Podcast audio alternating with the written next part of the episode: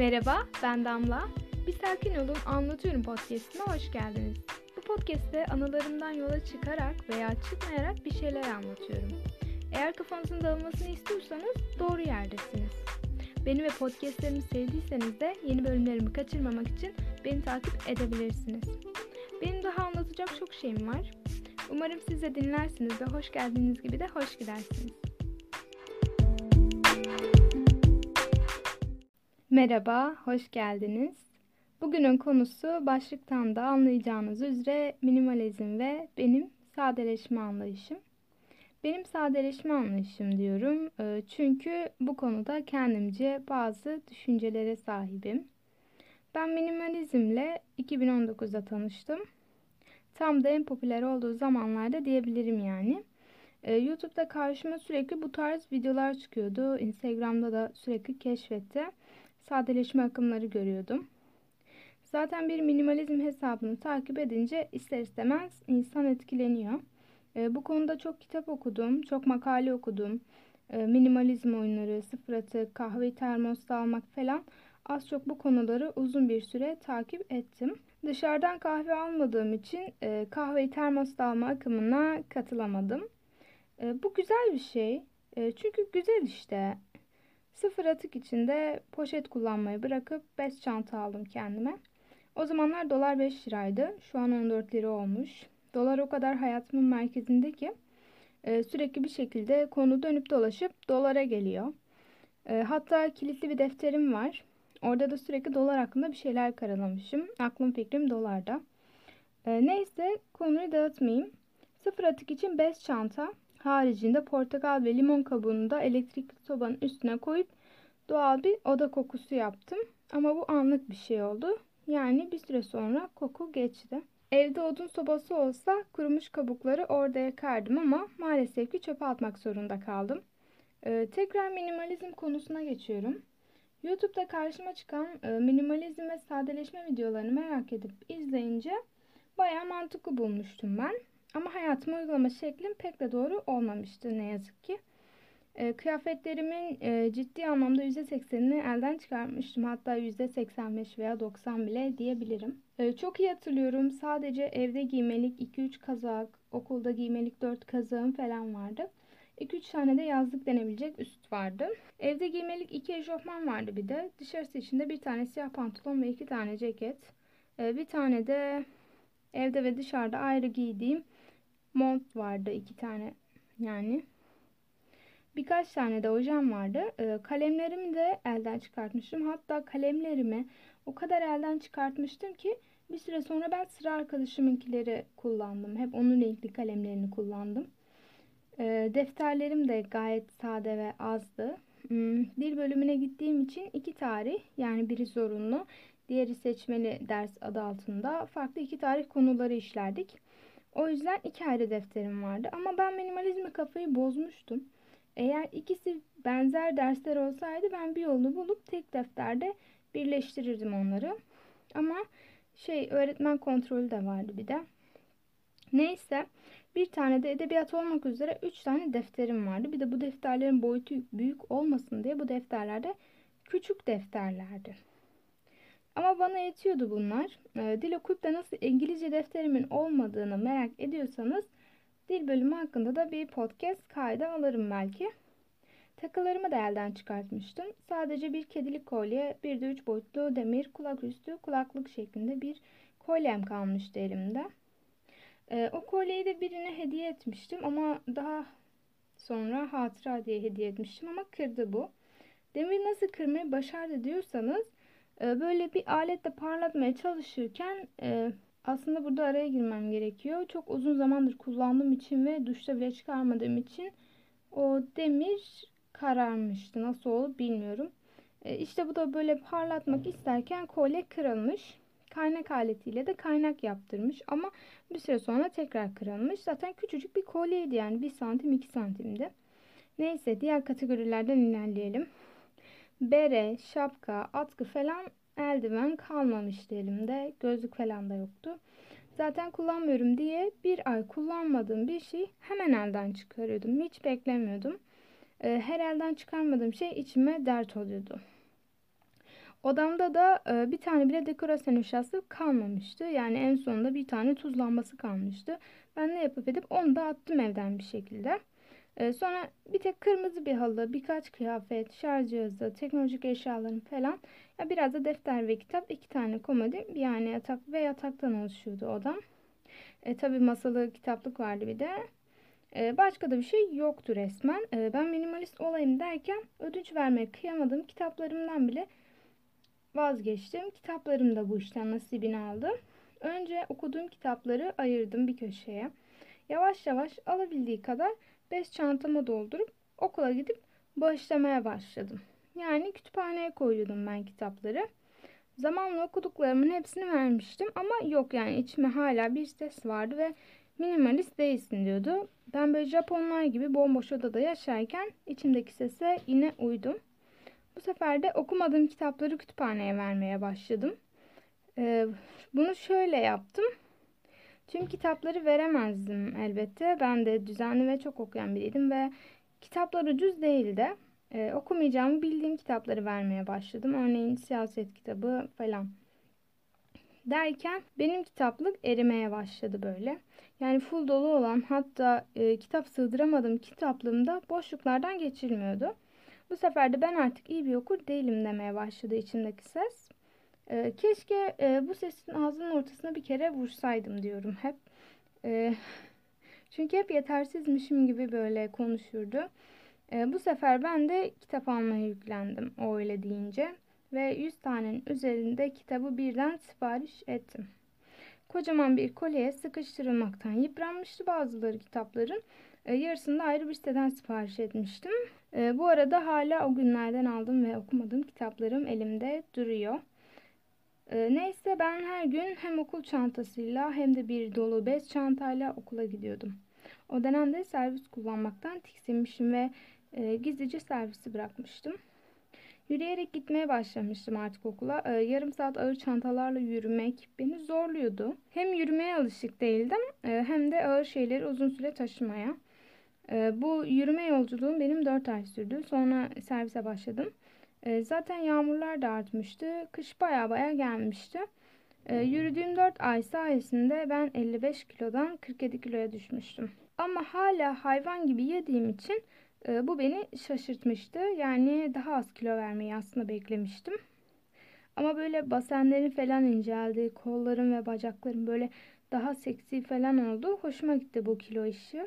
Yani kilo verme. E, minimalizm denince bir de benim aklıma herkesten farklı bir şey geliyor.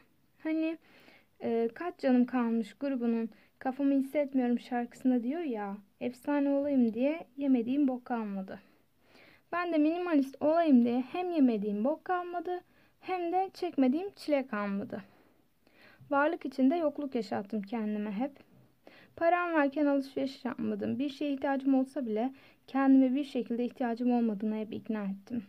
4-5 kazaklı okula gitmek beni zorluyordu. Fakat ben o 6. kazağı almadım. Bir siyah pantolon zorluyordu ama ikinci pantolonu almadım. Aksine e, böyle var olanları da hala atıyordum. E, daha sonra dayanamadım. İki tane daha alt aldım kendime. Ama sanmayın e, benim minimalizm sevdam bitti. Bitmedi. Bu konu hakkında hep kendimle konuştum. E, etrafımda bu konularla ilgili ilgilenen yani biri yoktu. Bu konu hakkında hep kendimle konuştum. E, etrafımda bu konularla ilgilenen biri yoktu. Ee, sadece İngilizce öğretmenimin evde kendi deterjanını yapmaya çalıştığını biliyordum. Kendi söylemişti ama onunla da saatlerce bu konu üzerine konuşamazdım 10 dakikalık teneffüste. Ee, YouTube'da da yeterince içerik olduğu için orada da anlatmak istemedim onları. Çünkü zaten yeterince vardı. Ee, ben zaten çoğu şeyi anlatmadım etrafıma. O yüzden e, anlattıklarım hayatımın %20'si falandı. Ee, bu podcastleri de içimdeki anlatma isteğine yenik düştüğüm için yapıyorum. Mesela önceki podcast'i 7 kişi dinlemiş. Bu sayı başkasına aşırı az gelebilir. Hatta tutmadığını düşünüp podcast yapmayı bırakabilir.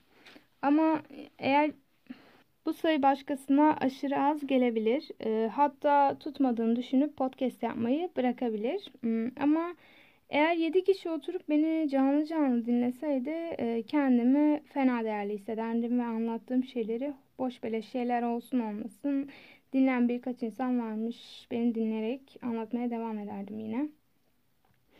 Ee, sanal da olsa aynı mekanda olmasak da bir kişi bir kişidir. Ama ben zaten içimdeki anlatma isteğiyle yapıyorum bunları. Yani dediğim gibi tek isteğim kendim bunları dıştan söylemek ve içimde tutmamak. Hepsi bu. Ee, konuyu çok dağıttım farkındayım. Tekrar minimalizm konusuna gelecek olursak e, anlayacağınız üzere ben bu minimalizmi çok yanlış anladım ve uyguladım. Beni gören minimalizmden kesinlikle soğurdu. Yani eminim ki evdekiler de zaten bıkmıştı bu hallerimden. Ee, başka odaları da sıçrayınca benim minimalist zehrim, zehir diyorum çünkü artık zararlı olmaya başlamıştı. Ee, ailemle kavgalar etmeye başladık ve bu konuda annem tam bir istifçi. Ee, hiçbir şey kıyamaz ve çöpe atamazdı. Hmm, ben de atmak için can atıyordum. Aramızda bir takım gerginlikler yaşandı e, zaman zaman. E, gizlice odaları gezip e, kullanılmayan eşyaları çok attığım oldu. E, bizim ev karmaşıktır ve dağınıktır hep. Yani bir koltuğun altından akla gelebilecek her şey çıkabilir. Telefon, sigara, parfüm, içki şişesi, kıyafet, ayakkabı, bebek tulumu yani evde bebek yaşamadığı halde oyuncaklar, kitaplar, örgü malzemeleri falan. Yani akla gelebilecek her şey. Benim bu evde görmediğim bir tek nükleer silah kaldı. Hal böyle olunca ben de minimalizm hakkında video çeken YouTuber'ların dediği gibi sadece kendi hakim olduğum alana yöneldim. Ee, kendi alanımı kuruttukça kuruttum derken ben saçlarımın derisini tırnaklamaya ve sormaya başladım. Ee, bu benim stresimi azaltıyordu ve rahatlatıyordu. Ee, farkında olmadığım için yani farkında olmadan yaptığım için ne olur elim kafamda olmasın diyerek gidiyordum okula. Hep ellerimi kontrol ederdim ve kafamda mı değil mi diye. Ama bunu sadece okulda kontrol ederdim. Çünkü bu hareketi farkında olmadan yapıyordum. Bitki izlenimi versem de beyaz beyaz derilerin üstte görenlere kepekleyip geçiyordum. E, yaram kanayınca ağzıma paslı bir demir tadı gelirdi ve o zaman ancak derimi sökmeyi bırakırdım. E, hala devam ediyor e, bu kafamdaki deri soyma olayı. Geçmişim travmalar ve kötü olaylarla dolu olduğu için ben bunu tamamen minimalizme bağlayamam. O zaman haksızlık etmiş olurum. Neyse. Sonra pandemi başladı. Korona geldi. Ee, ben kitaplarımı neredeyse hepsini bağışlamıştım ve birkaç kazak ve pantolonla ortada öylece kalmıştım. Ee, herkes gibi ben de içe dönmek zorunda kaldım. Çünkü yapacak hiçbir şey yoktu ve kendime baktım. Öncelikle bok gibi şeyler giyiyordum gerçekten. Ee, minimalizmden de tiksinmeye başlamıştım artık. Çünkü mutlu değildim. Bari ben de eşya biriktireyim dedim. Kendi kendime. Öncelikle çocuksu kıyafetlerimi atıp böyle yaşıma uygun olan yeni genç kıyafetleri almaya başladım. Eve artık her gün kargo gelir olmuştu. E, kuryeler böyle adımı bile sormadan paketleri elime verip gidiyorlardı. Eminim ki e, gözlerini bağlasanız kolayca evime gelebilirlerdi. E, geçenlerde yine bir kurye e, PTT'yi sen zengin ettin. Hep buraya geliyoruz demişti. Neyse. Benim için oje aşırı önemliydi ve o zamanlarda oje sayım hızla yükselişteydi. Yüzü aşmıştı oje sayım. Ee, takılar, ayakkabılar, üstler, altlar, hayatta giymeyeceğim şeyler, etkilenip aldığım şeyler, işe yaramaz şeyler derken e, ben artık odama sığamaz olmuştum. Zaten olan küçücük bir şey. E, şimdi artık böyle nefesim daralıyordu baktıkça. Duvarlarda da sürekli resimler vardı, böyle çizgi romanlar. Duvarın rengini unutmuştum zaten. Ve kitaplarla bir duvarı kapladım. Diğerini Fransızca bir çizgi romanla kapladım.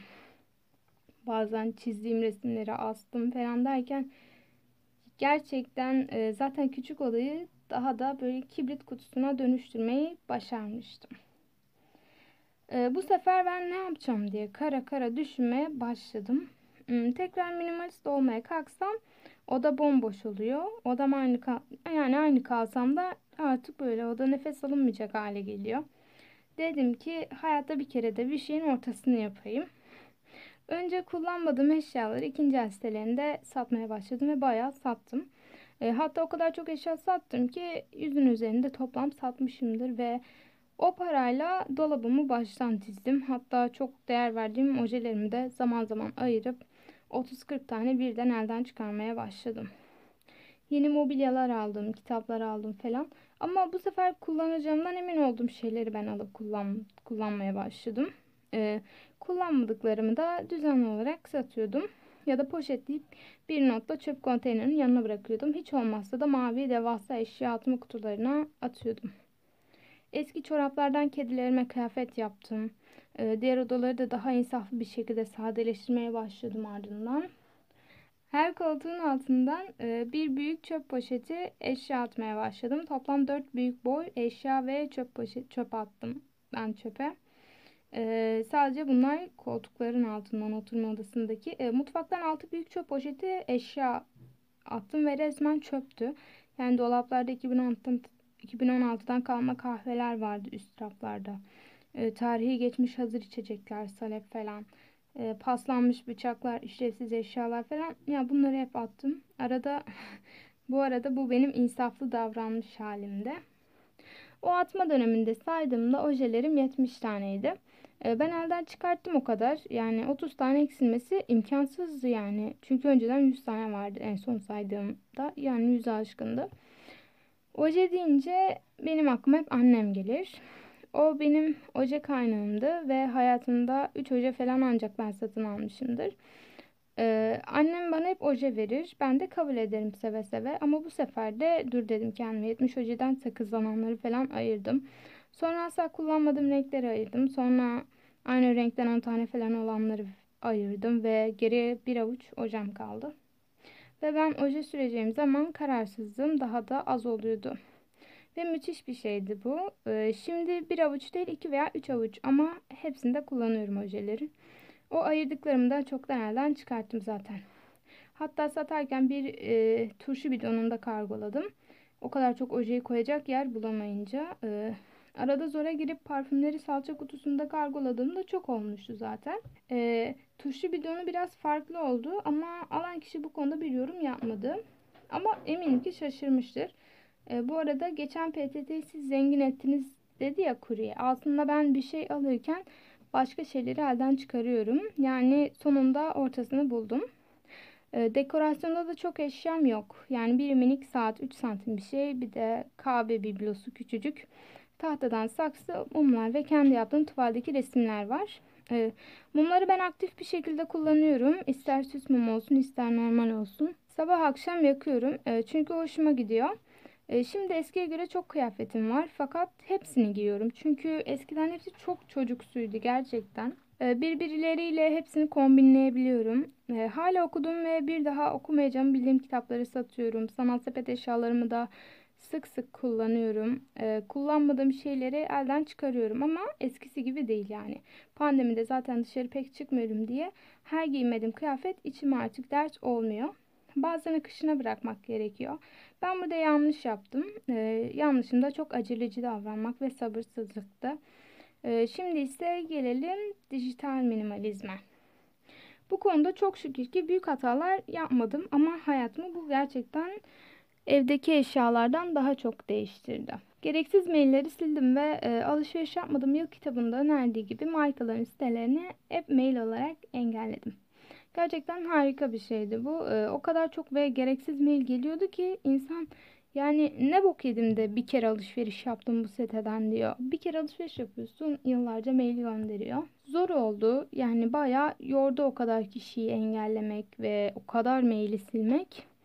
Ee, bir de aktif iki mail hesabım var. Bu daha da zorladı beni. Çünkü ikisinde de ayrı ayrı engellemeler ve ayrı ayrı mail silmeler vardı.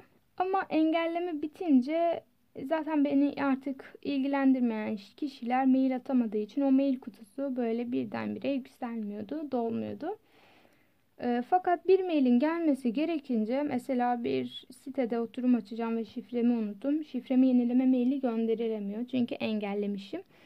Bunun için engelini kaldırırken diğer tüm engellediğim kişilerin engeli birden kalkıyor ve bu tekrar engelleme işkencesini başlatıyor. İkinci olarak da sosyal medyadaki hesaplarımdaki takip ettiklerimden ilgimi çekmeyen veya e, artık aktif olmayan kişileri ve hesapları takipten çıktım. E, hoşuma gitmeyen şeyleri kaldırdım ve rahatsız olduğum takipçilerimi de çıkarttım. Ayrıca kullanmadığım hesapları kapattım. E, mesaj kutularını temizledim falan yani böyle kaydettiklerimi de düzenledim. Çok boş şeyler kaydetmişim ve geriye dönüp bir daha bakmadığım şeylerdi bunlar hep. Ee, Üçüncü olarak da insanlarla ilişkilerimi sadeleştirdim. Yani artık aktif olmayan gruplardan çıktım. Ee, Konuşmadığım arkadaşlarım arkadaş olarak görmeyi bıraktım. Ee, Hayatımda kalanları kabul ettim. Gerisini kabul etmedim artık. Ee, Her mesaja, her bildirime cevap vermek zorunda olmadığımı fark ettim. Bu da bana geç mesajlara bakma huyu kazandırdı. Artık bir bildirim gelse bile bildirime koşmuyorum yani. Toksik kişilerle kesinlikle artık hayatımdan çıkardım toksik insanları ve beni yoran insanları. Ee, Dördüncü olarak da ihtiyacım olmayan uygulamaları sildim cihazlardan.